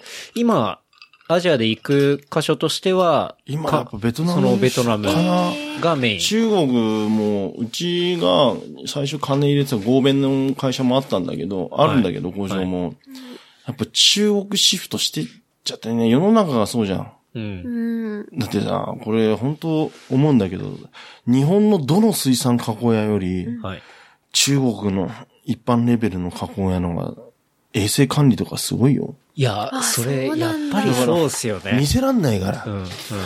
みんなさ、中国加工なんとかっつってっけど、何中国加工なくなった場合に、日本の水産というか、日本の食品が成立しないのよ。じゃあ3倍食費出せますかっていう話なのね。うん。2倍3倍。うん、そうなんだ。ゲストに前出てもらったゆうやっていう友達がいるんですけど、彼はそのスマホとかのまあ接着剤とか、うん。まあそういうあのマテリアルを扱ってるような工場で働いていて、で、中国に視察にも行っていて、うん。で、その工場のラインを見たら、あれ、日本よりクオリティがかなり高いっていう風に言ってて、やっぱそれはそういうあの産業系でもそうだし、魚のところでもやっぱ感じられるものっていうことなんですね。もう運命の差じゃないの？あー資本的な。例えば、厳しいんだよ、すげえ日本のレギュレーションって。うんうん特に中国から輸入するものに対して。はいはいでそれって、その代わし日本国内のやつに対しては緩いわけさ。検査なかったりするもんね。日本国内のやつは輸入時に検査ないパターン、輸入しないからない、ないこともあるでしょ。うんうんうんうん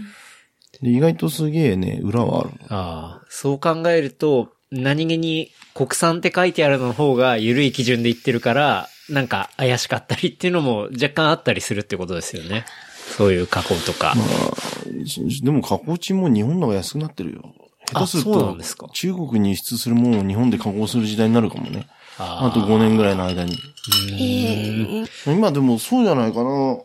日本、本当魚の価値って低いから、うん。みんな食べてる、例えばさ、寿司とかさ、刺身とかさ、はい。生の魚は別だよね。でもそれですら結構海外に取られてんのよ。うん。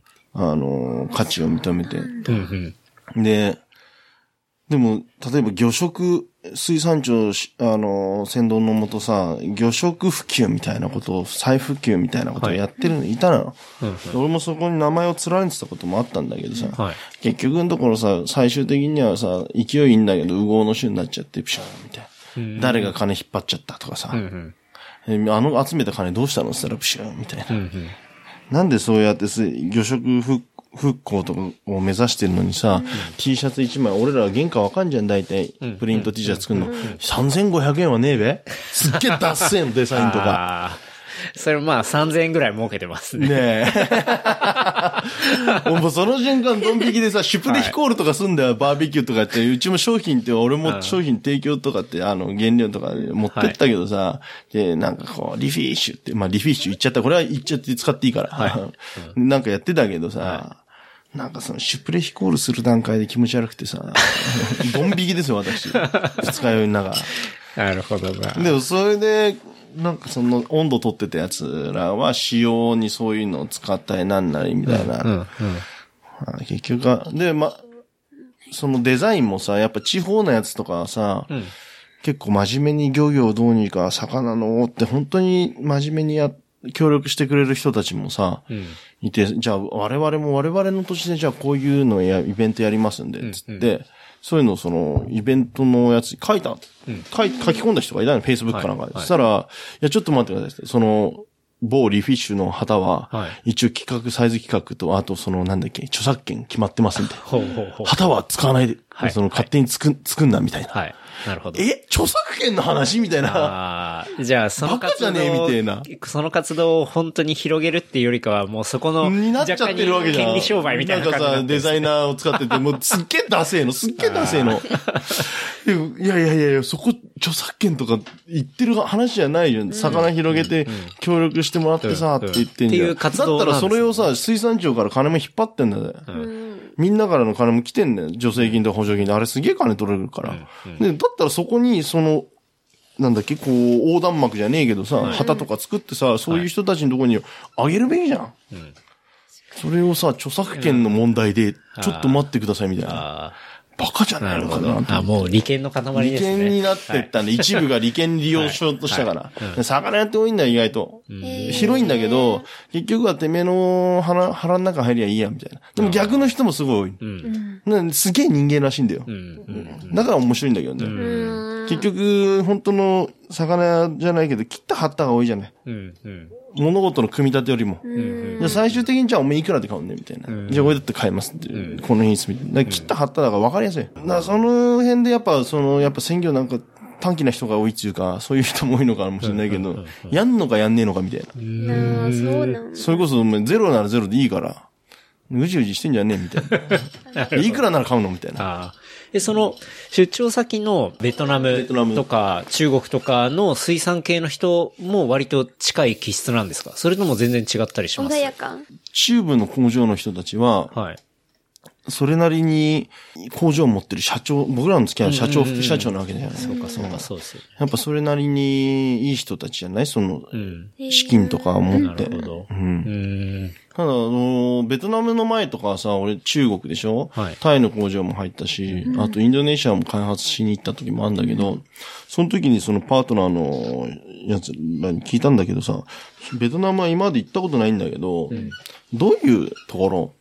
なのって、ベトナムの工場の感じとかって。いや、正直日本人に一番近いって言われた。日本人、その感覚的にね。はあ、はあはあ、で、中国の印象って今まで、やっぱ多か、最初中国多かったんだけど、僕は意外とその、あの、ラブピース思考みたいな、ちょっと生ぬるいところがあってね。はあは人は話せばわかるというか、やっぱ気持ちと気持ちで伝えるんだと思うんだけど、工場ってさ、何百人いる時にコントロールする時に、人は歯車なんだよね。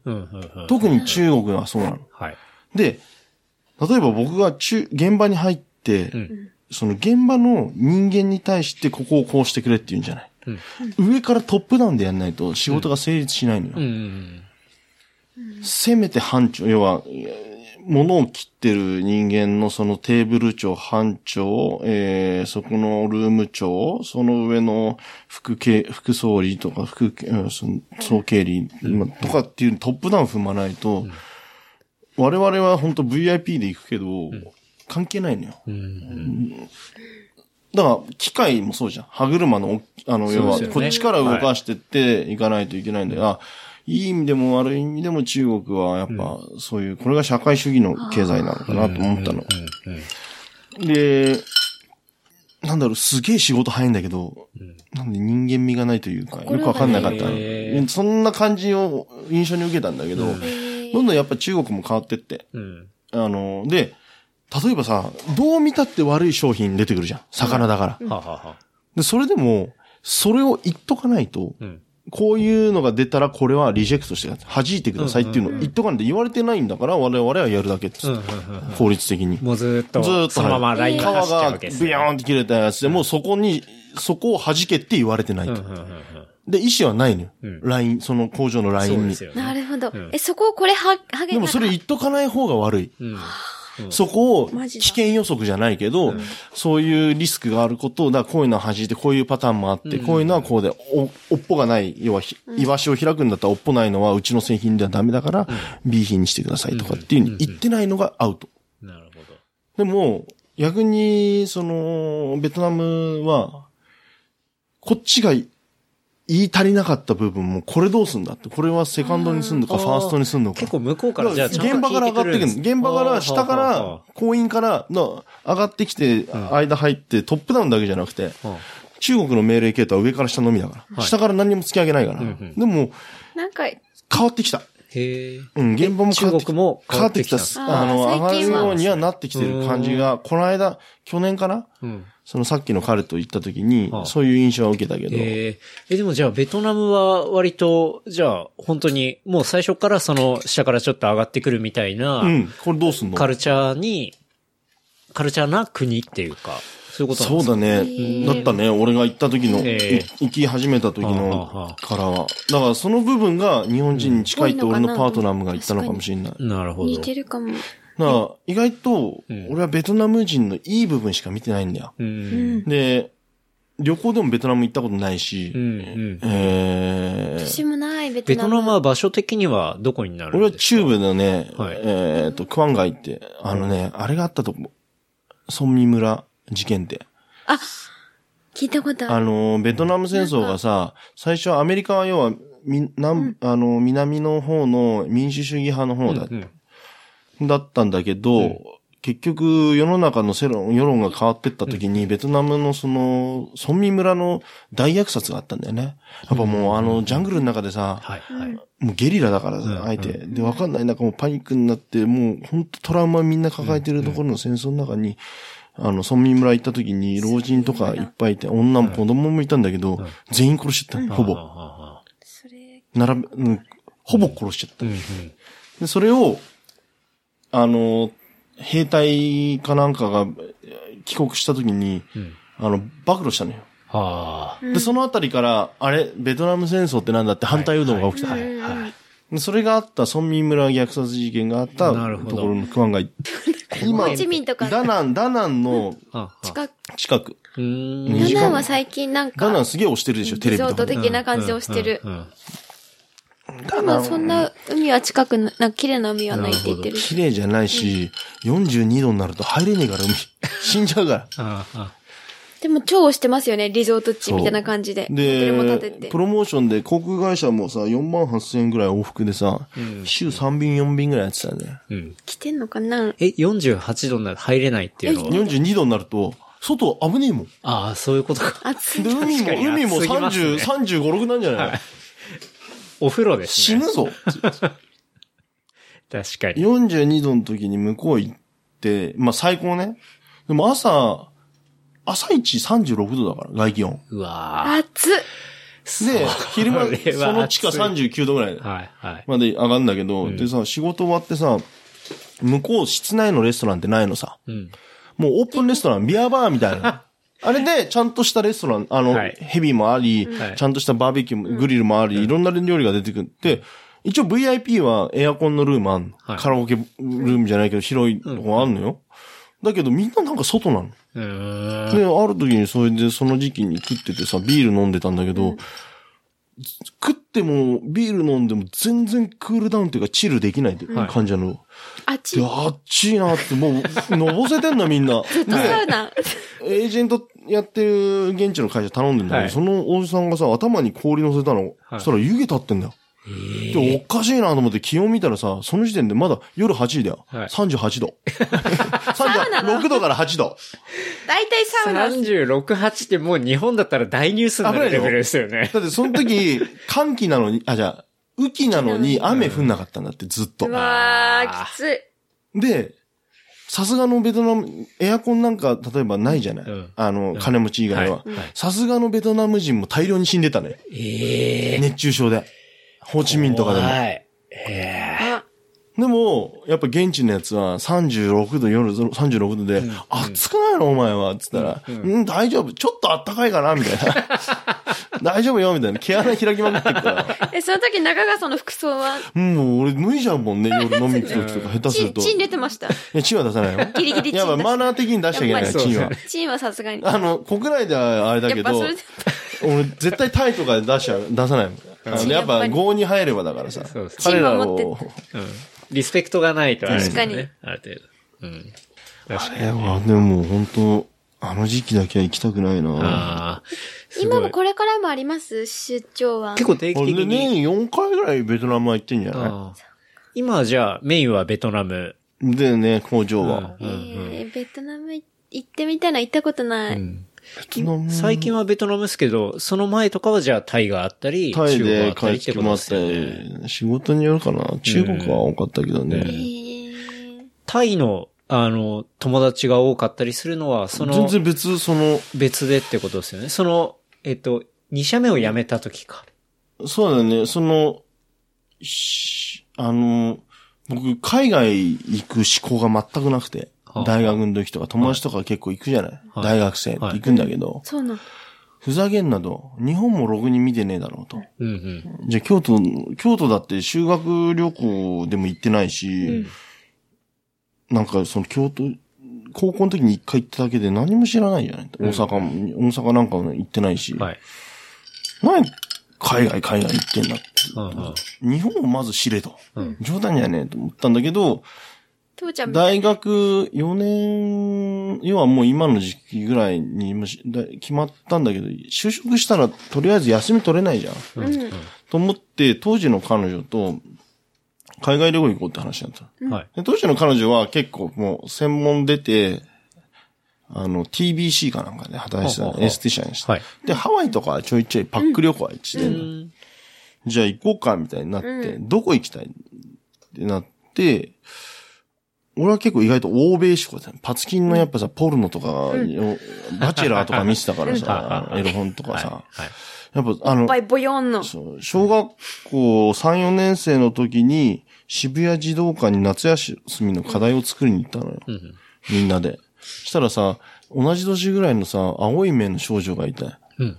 その、青いんだって、あの人たちはと思って、そっからもうちょっとやっぱ、トラウマ、トラウマというか、やっぱコンプレックスになったなるほどね。で、いつかああいう人たちと仲良くなりたいとか思ってたの。でも結。局、語学も真面目にやんなかったし、何もしてこなかった。で、結局そういう海外行く前に日本だろうって思ってたんだけど、まあ、行く機会もないだろうからって言って最後行ったのね。でその時に当時友達に、なんかもう、彼女はハワイとか行ってたからさ、はい。ちょっと飽きてきたのかな、じゃないけど、タイ行ってみたいみたいな。ええー、つって。はい。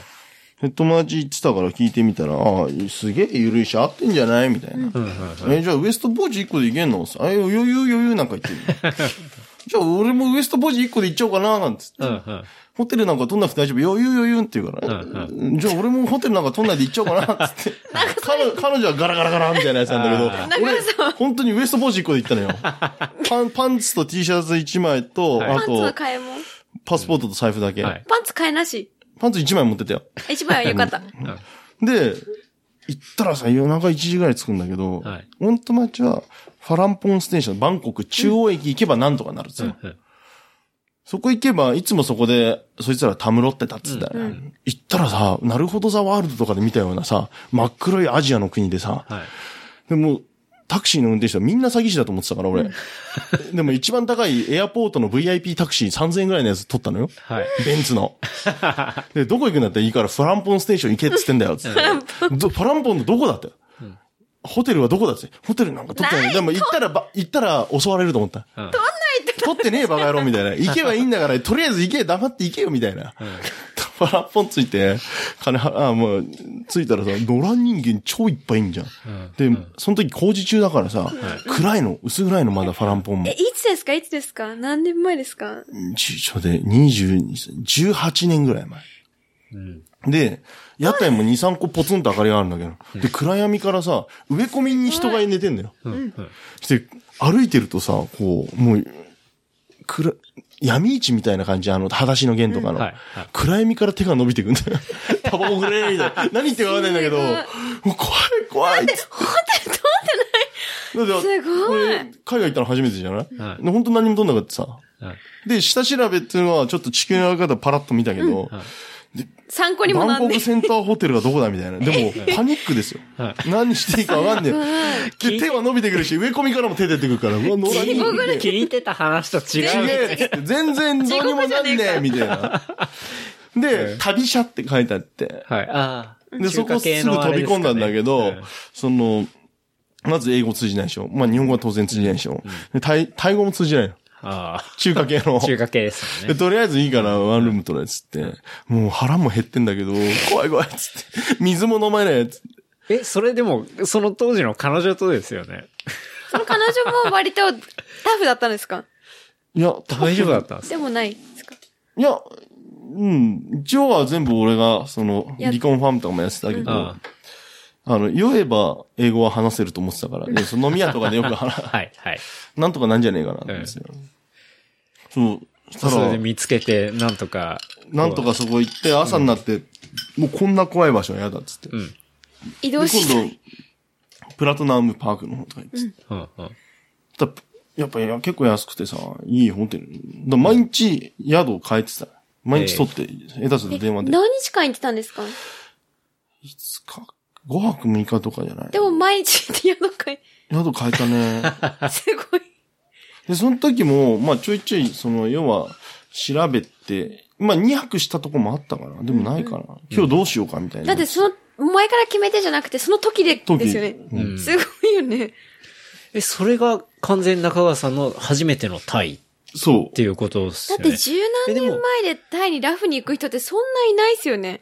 ただね、バックパッカーは多かった。あ、まあ、バックバッカーは。カオさん行ったね。ん。そうですよね。かもしんないけうど。ん。あの、サル岩石とかあの、バックパッカーの日本人何やってっかって言ったら、日本人だけで溜まってさ、そうですよね。あの、表のパソコンやってさ、あとさセブンイレブンの前でうんこ座りして酒飲んでんだからさ、こんなダセいことねえなと思ったえ、でも、あれじゃないですか。僕は中川さんちお魚会で行った時とかに、あの、タオ島から、あーの、来てたタイの中川さんの友達とかいたじゃないですか。うんあれはまたじゃあ出会うのは、そそのの全然後後だね、その時に。に、うん。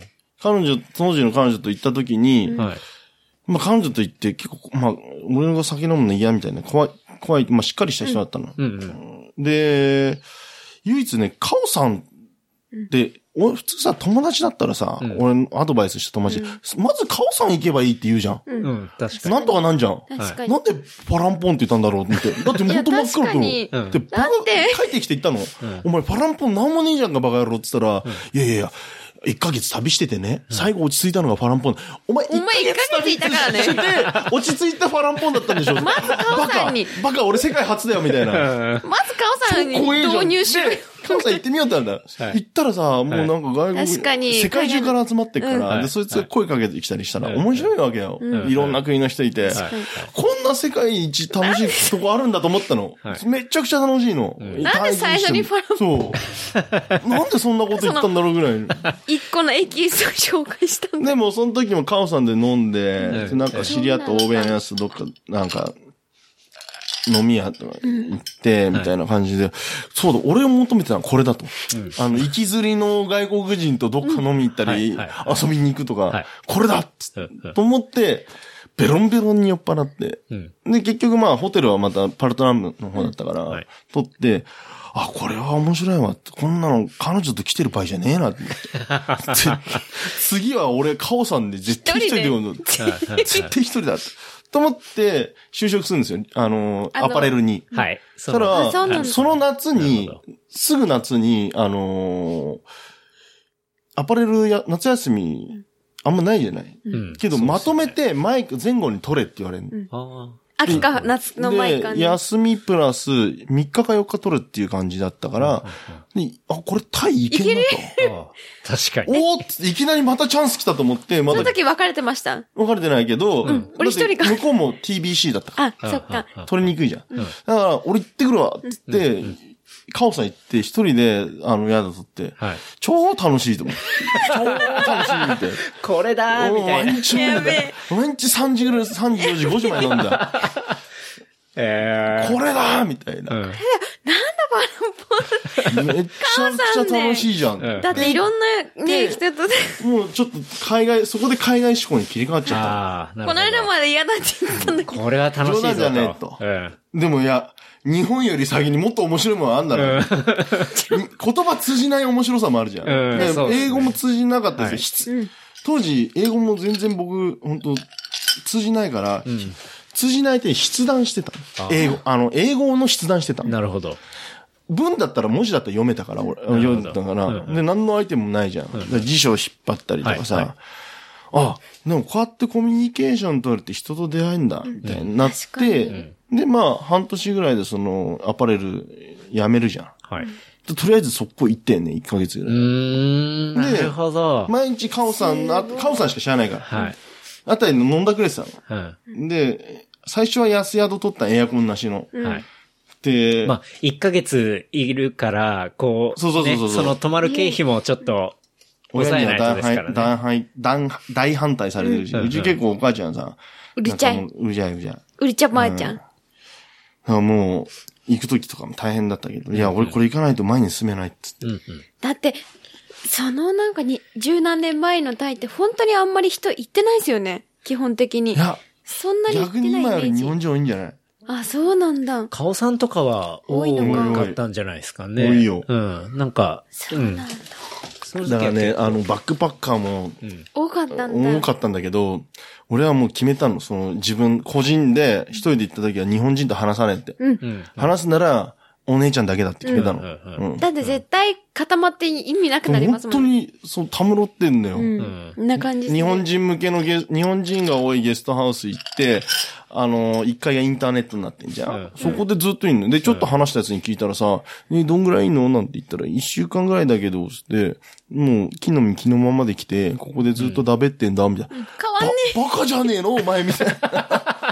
んバカかだって、そこ、すぐそこ行けばさ、世界からさ、いろんな国からいろんな人が、人種が来ててさ、いろんな話の面白い話聞けるわけじゃん。ちょっと、ちょっとだけ話しかけたり。はい。だって何もしなくたって話しかけてくんだから。え。うん。おでもそれがリスクだと思って嫌なんでしょうね。いや。ただ単に旅行したい、うんしたという形でバックパッカーをしてるって形になりたかったんじゃない？ファッションバックパッカーみたいなことだと思うですよねインスタ映えですよ。まあ、それに近い、それに近いと思う。うん。インスタ映え、俺インスタ映えに近い、要はバックパッカー映えじゃないけど、はい旅あの肩書きだけ欲しかったんです、スタンプが内容な。しのインスタ映え。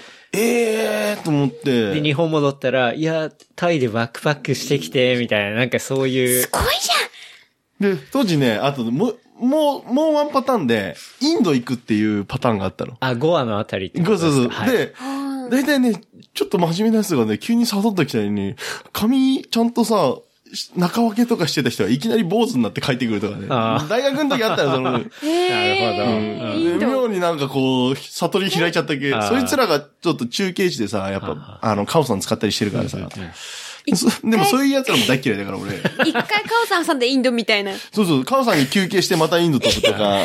面白い。面白かったえじゃあ、結局、こう、最初行って、2回目一人で行っ行ってて、で、3回目がその1ヶ月で長かった。2回目行って、そうですね、3回目な1ヶ月というや、うんで、やっぱカオさんしか死んなかった。いつもプラプラ飲んで、うんうんで、これでやと思ってたんだけど、ん道歩いて、酔っ払って歩いてたら、はい。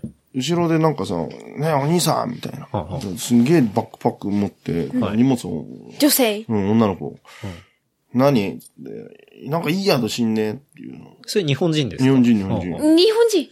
うん。で、いい宿かどうか知んねえけど、俺んところだったらとりあえず空いてんじゃねえの？つって、空いてたぞ。うん。じゃあ行くか。つって、今一個持ってやって。うん。いや、優しいのね、みたいに言うんだけど。好きっぽい。優しいのねって、俺がさ、手ぶらで、おめえがでっけえ荷物持って、俺手ぶらでかっこ悪いから、うん持ってだけだよ、つって。で、宿取って、で、なんか飯食って。で話してたら、なんかニューヨーク、こう親のし、あれで、あ高校はニューヨーク行けって言われて。へえ。ニューヨーク行ってたんだって。はあ、はあはあ、で、芸能関係とか、モデル関係の事務所とかで働いてたんだけど、うんなんかおつぼねの嫌がらせでうん、会社辞めることにああ国ああの。で、美ちょっと美人、だった？いや、綺麗な子出てる。で、ちょっとそういうので凹んでるのもあるし、うんうんうんどうせやったらじゃあパートしようっていうことで、つって。タイ来たの。来てて。で、一緒に飲んで、まあ、近い部屋も近いから、うん。やったの。で、ちょっと行動もたまに一緒にしたりなんなりしてたんだけど、で会った時に、あれ一体死体博物館行ったさ。あえ、何？タイトゥールスね。トゥールスねじゃなくてなんだっけ、あの、川向こうにあるんだよ。チャオプラヤの向こうに。はあはあええー、わかんない。大学病院。当時はね、有名よ。あの、大学病院がかチャオプラヤ公園にさ、あの、あれある。あっなんだっけ、て、ダイエットのとこの、違うのか。あのね、三島由紀夫の暁のとワットアルンの並びかなあっち側にあるんだけど、そこの一部が、あのーシーウィー博物館だ。おう死体博物館あの、レイプは殺人のミイラとか、あと人間の断面とか、いっぱいある知ってます。犯罪記事博で見たことがあります。で、それはい普通に、あの、ルーティンになってたの。うん。行くのが。のみたいな感じなんだ。んで、行ってみようぜって言ったら、うん。そしてなんか、ちょっとパニックになっちゃって。え私なんでこんなとこ来ちゃったんだろう？みたいな。いいよ、外でって。はいで、まあ、またその後言ってたんだけど、あと熱中症になっちゃうんだ、さらに。あとあ。あ、らあら。プラス、多分心のバランスも良くなく、あでなるほど辛いな。やばいっつって。あ。うん。じゃあ大丈夫、分かったって。あの、近くに、はい。俺らの宿の近くにエアコン付き合って、俺もそこ移動してっから、うんうんそこにしようっつって、そいつの荷物全部、じゃあお前休んでろっつって、で、チェックインさせたらエアコン付きの。大変だな。で、ありがとうみたいな。はい。で、自分がこんなになるって分かんなかった。要はその、熱中症もきっかけだけど、ちょっとパニック気味になっちゃったよ。うんニューヨークで私今まで見で、た。あの、そう、タフなコンディションとちょっと心に傷も負ったし、で、タイ来てみたもの、熱中症とそういうことで、辛い。ってなって、ちょっと、だいいんじゃねえの？だからそいつは朝起きて、はい。早めに起きて散歩して、やす昼寝して、ちょっと夜飯食ってっていうのを繰り返して。ん。だから俺は、朝まで飲んでたの、ずっと。で、そのすれ違いの時にも置き手紙なんかして、こう、たまに一緒に行ってたんだけど、なんか、ど、まあ、バンコク行ってもしょうがねえかなじゃないけど、そのままずっと過ごそうかと思ったんだけど、その子はベトナム行くとかなんとか、つって、で、また戻ってくんだけど、うんうん。ちょっとその、やることないから、彼女のチケットのブッキング付き合ったの。うんうん。そしたら、タオ島行くっていうのよ。はあはあはあ一緒に行ったんだ。で、面白そうだな、つって。なんだそこつって、その、店員にそこは釣りとかできんの？つってうん。うんできますね、みたいな。だほぼダイビングだと。うん。99%ダイビング。酒は飲めるよね、つって、はい、つって。まあ、じゃあ、俺も行くわ、行くわって。て、言ったけど、日にちずれてんうん。あ、そのさ、彼女が先で、中川さん後。あとは、ああ、俺が先かな？彼女ベトナムだから。うんうん。じゃあそこ行ってみよう、つって。そんなやることねえから、島行こうべ。なんで先に？うんで、島行くことになって、もう、これはこれで楽しいなと思うんう。ただもうまた島も何もわかんないじゃん。でも当時タオ島なんてそんなにマジであの、有名じゃないですよね、コンビ全然。ニがなかったね。今コンビニ全然有名じゃないと思いますよ。誰も知らないと思いますよ。いや、でも、言いました、あの、旅日本人。行者、今さ、なんか世界一とか、そう言わランれてるキングになったけど、うんいやいやいや、そんな綺麗じゃねえから。あ 魚イメージそうなんだなるほど。あの、本当東伊豆の方が魚の業種も多いし、と思うけど、でも一応ね、タイはどこの旅行者もタオ島推しみたいな。あ、そうだ。タオ島ポスターあったよ。うん。タオポス。で、俺より10個、10年前はもうジャングルだってね。港からそうなんだど。俺らの時はコンビニもなかったけど、よろず屋みたいのがあって。うん飲みも、お酒もありました舗装やば。かったあ、全然ある。うん。舗装なく、してなくて、もう本当あの、モトクロスレースみたいな、コースみたいな状態。で俺モトクロス借り、免許中面とか持ってないのに、モトクロス借りたもん。ああ、なんかタイって別になんか日本の免許全然関係ないですよね。なんか適当に借りれますよね。で、モトクロス借りてさ、うん。乗ったことないんだよ。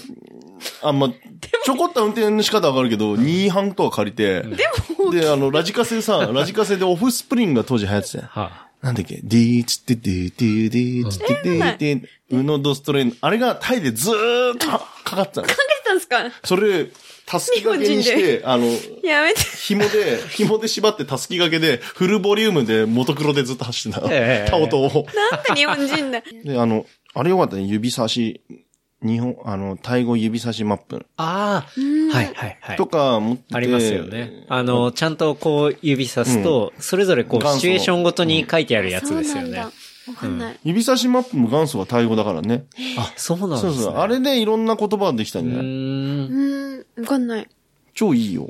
指差し帳とかって知らない？わかんない。あの、例えばよく使う、これはいくらですかとか、シチュエーション、食事っていうシチュエーションがあって。水をくださいっていうのが、ちゃんと、こう、絵と一緒に、あの、言葉で書いてあって、要は、タイ語を喋れない、まあ、日本人とか外国人でも、それを指させば、相手に伝わるっていう。えーそういうで方が美味しいとか辛くしてとか全部ある。初めて聞いた。で指差し英会話っていう、そう、全部あるよね。ス。ペイン語から何語から。今多分50、50種類ある。そう。あれ、指差し会話帳っていうのは、その日本のその出版社が開発したもんだからね。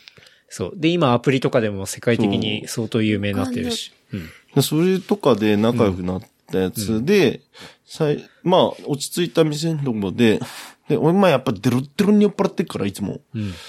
で、お前はいつもバカだな、みたいな感じになるんだけど、まあいいや、みたいな。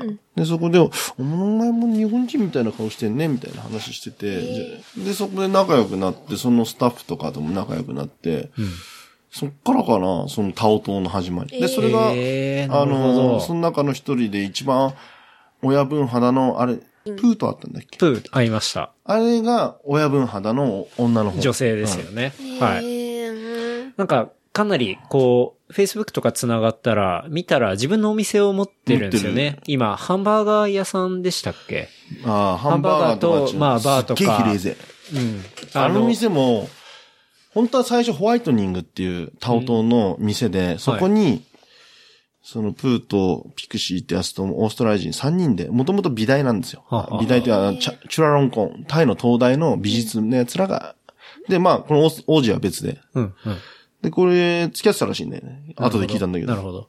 で、開いてすげえ、もう、タイのその、バーみたいのをつ、あの、タオ島のバーを作った時の初期なんだようん、うね。ん、で、水道代もかかんないっていう契約みたいな。で、いろいろそこ、でも今メインのビーチが全然ずれてんだけど、うん。うん、で、彼らもいろんな、こっちで成功してからいろんなところにバーを出す。うん。で、そのプーが出してたところも、ビーチ沿いじゃなくてメイン、唯一一本あるコタオハイウェイと呼ばれる舗装道路の一本のとこにあったの。うん。でもそこさ、当時、できたばっかの時行ったんだけど、水が溜まっちゃうの。25メータープールぐらい。ダメだよ。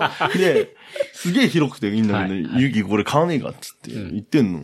え、なんで？つって、いやー、ちょっともういいかなとかって言って、できたばっかね。うん。でいくらで売るの？つったら、計算しなきゃ思えてない。1000万ぐらいだったのかなすっげえ広いし、土地もあって。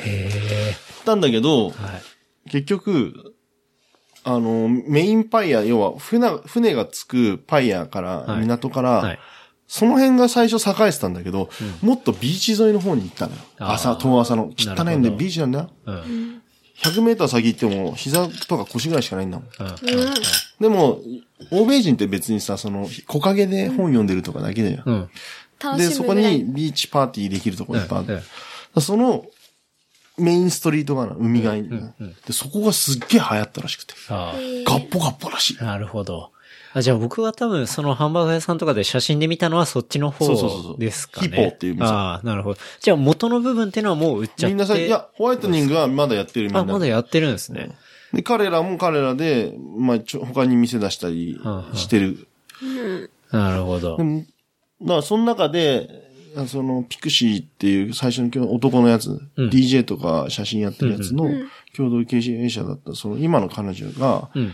やっぱね、自分でビジネスはちょっとはやってたん旅行会社とかやってたんだけど、あんま儲かんないんだよ、やっぱり。う。うんん。で、ずっと私は日本行きたい、日本行きたいって言ってたんだけど、うんまあどっかで金引っ張ってきたのか、日で、本来たんですゲストハウストとバーとかやり始めた。やっぱすげえ。あが、もうだって、乱開発でタオ島の経済バーンっていったから、うんもう日本切ってだよ。あ。うん。だからもう俺タオ島行く必要ないからさ、今友達来るからさ。なるほどな。すげえやっぱやっと来れたね、つったら、うん。うんやっと来れた。彼らの生活結構見てるとさ、いい。オフシーズン、だってスイスとか行ってんだよ。朝マック3000円の世界ですよじゃ。あ、すごいんだ。そう、なんか、プーとかの、あの、そう、ホリデーを見ると、ものすごいいっぱい旅行してますし、ね。すごいでしょうんじゃあ、活性化してるんですね。いや、めちゃめち金ゃ、はあったことある金払いいいよある。あの、そうだよ、紹介するよ、つって。中川くん家でそう紹介するよってんで、あの、お魚会って、中川さんがお魚いろいろこう料理してくれる会があって、それに行った時に、まあ、ちょうど、あの、タイから日本に旅行してきていて、で、それもあれですよね、日本だけの旅行じゃなくて、相当いろいろニュー世界、ヨーク、シカそうゴ、すごいね。メキシコ戻って、みたそう、いな。戻って、めってで、また、あの、東京来て、で、そしたら中川さん当然会うからっつって、そこで、こう会って、で、何してんのって話でそういう話聞いて、へー。で、その後まあ、Facebook とかで繋がって見てたら、なんかすごいこう、経営者的な、で、かつ、すごいいい感じの生活をされていて、その当時の時に中川さんは一緒にいそうだね、たみたいな彼ら、感じなんでもその時ねさ、いつもみんなでパーティー行くのよ、夜。うんうん若かったから、俺らも。はいはいに20代。彼らは多分4つぐらい上なのかな。んうん3つ4ついる。そう毎日パパーティーとか行ってわーって行くじゃん。そうすると仲間でもう終わりまでいないんで、帰帰るっつって飯食いに行こうってなる。そうするとカラオケ行こうって言うんだけど、カラオケただの、あの、お、屋台みたいなところにレーザーディスクあるだけなの。でもすっげえ夜食うのよ。うんうんで、お前日本人なんだから金払えとか言うの。8人ぐらいでいいんだよ、飲んでて。えいくらなんベロンベロンで。でも、あいつが言うんだよ、プーが言うんだけど、ふざけんね金なんかねえよ、つって、うんもちろん分かってんねあいつは全部ケツ持つから。はい。うんその時でも飲んでた仲間も、やっぱ未だに、うん。いや、その時からのつながりで。すごいねそう。タオ島がだから、その時からも相当発展しているし、だって今じゃもうなんかすごい観光地化してますもんね。うん。だからジャングル切り崩してるね。うん。だからあの、結構面白かったのが、彼らのコミュニティというか仲間に入れたのが良かったのかな。いや、すごいです、なかなかだって当初のとこ入多分入れなくて、その彼女どうなったんですか？あ、それで、一週間ぐらいの予定だったんだけど、一週間が10日もうすぐ来ちゃったの。いや、でもここ楽しいな。やべえっつって、すごい最な後、出るときにさ、日本出るときにお母ちゃんは最後まで反対だったの。うん。だけど、俺、日本出るその日も明け方前飲んでて。で、お母ちゃんは朝から仕事だから、封筒があったの。一枚。雪拾えと。はい。はい。で、中開けたら。雪拾って中川さん私ですね。そしたら、あなたの、その今回の件に関して、旅行に関して私は最後まで反対です。でも何かがあると困りますので、あの、これだけは取っといてくださいって。無事を祈りますって言って。で、何かあった時のためにこれを使ってくださいって5万円入ってた。おあれえねえぜ。すごいよ。で俺もう泣いたね。友達とデロデロに酔っ払ってたけど、朝まで飲んで。これだけは絶対使わないと思った。うんうん使うよね。今これやっぱ使わねえ。お母ちゃんこんだけ心配かけたんだから 使わないんでって言ったらもうタオトで吹きって。やっぱりか帰りのチケット破っちゃった。ビリッつって。でしょうね。もう帰らない とりあえず入れるだけ、あのー、タオトにいたいいたいっつってだって当時の5万円って結構ですよね。でも当時のマ1週間のほの方が貴重じゃない ?5 万円より。うんうん1週間10日この場所にいて、そうですよねあのー、物を見る方が俺には価値があると思う。うんすぐ破っちゃった。うんでも、価値があるって言っても、手のいいあれだけ言い訳だよ。酒ぐ飲んで酒飲んでワイワイしてるだけなんだよ。じゃあ、タイの話は、そんな感じですかね。そうっすな。そうですね。ちょっとスキヤの話を。あ、好きや。私のライフワーク。はい。お話は次週後半に続きます。いくよもう入ってるの？